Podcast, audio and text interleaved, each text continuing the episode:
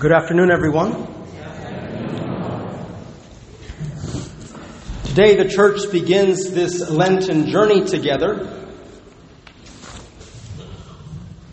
And during this time of Lent, the church invites us uh, to be conformed to Christ throughout this Lenten season. So, a deeper conformity by God's grace. And this grace requires cooperation. Each of us are called to say yes to this offer of grace on a daily basis through the Lenten season, to travel with our Lord, to walk with our Lord, so as to become conformed to Him. I want to offer to you three, three steps on this conformity based on today's readings. Today we hear in the first reading from the book of Joel, we hear about how we are called to return to the Lord. And this returning to the Lord is uh, first and foremost not something out there, but something interior, something of the heart.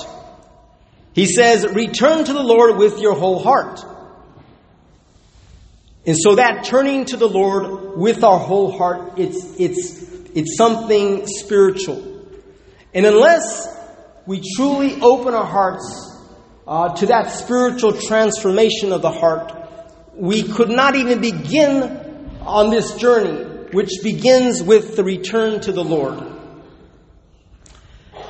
The prophet also says that we're called to fast and weep and mourn, to rend our hearts and not our garments.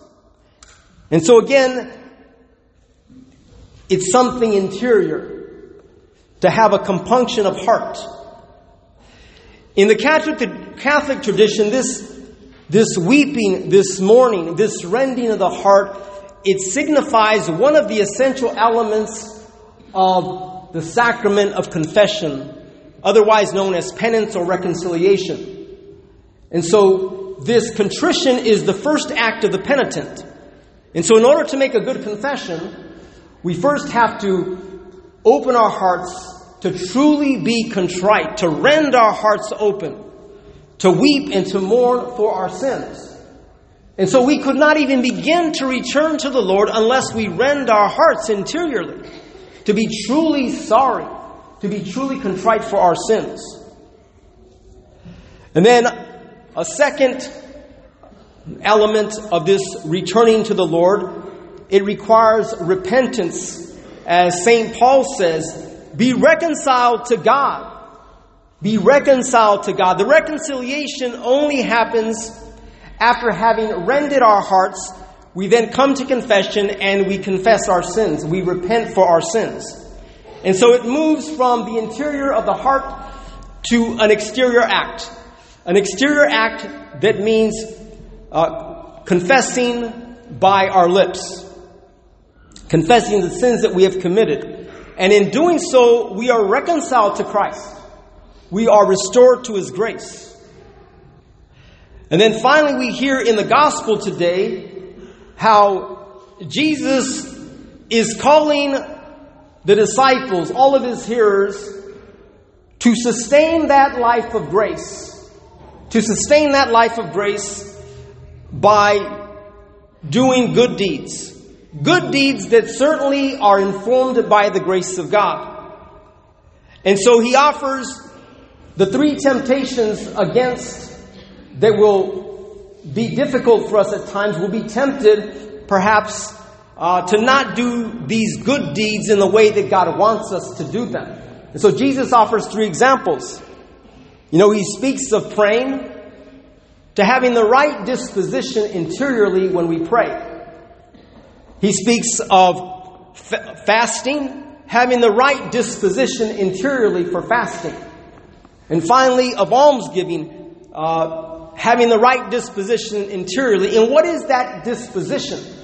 Throughout this gospel reading, although he does not say it explicitly, he conveys the idea of humility.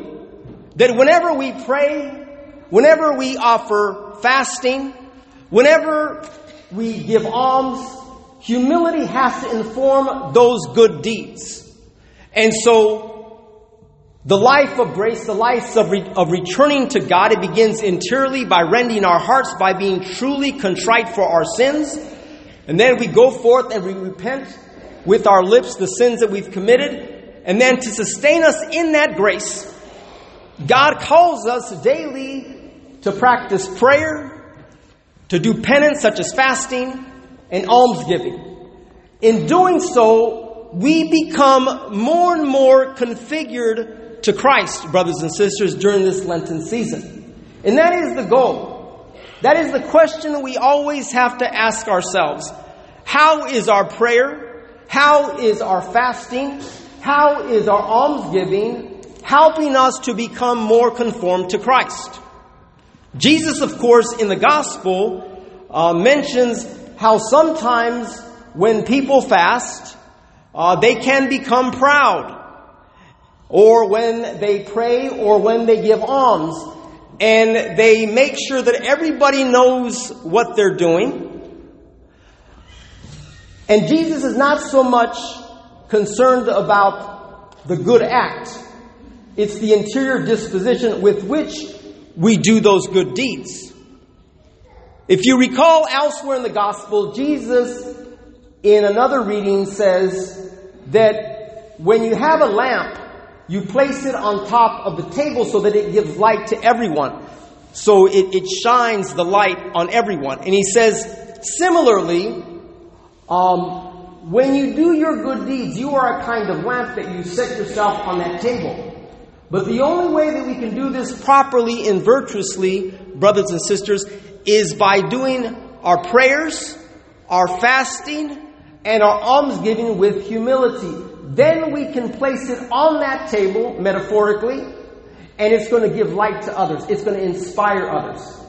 But when we do things with pride, when we have vainglory in our hearts, when we practice these good deeds, um, those deeds are corrupted according to St. Thomas.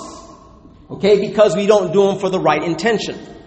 And so remember, brothers and sisters, during this season of Lent, the church is calling each of us to examine our hearts and to ask the question, how is God inviting me to be more fully conformed to Christ?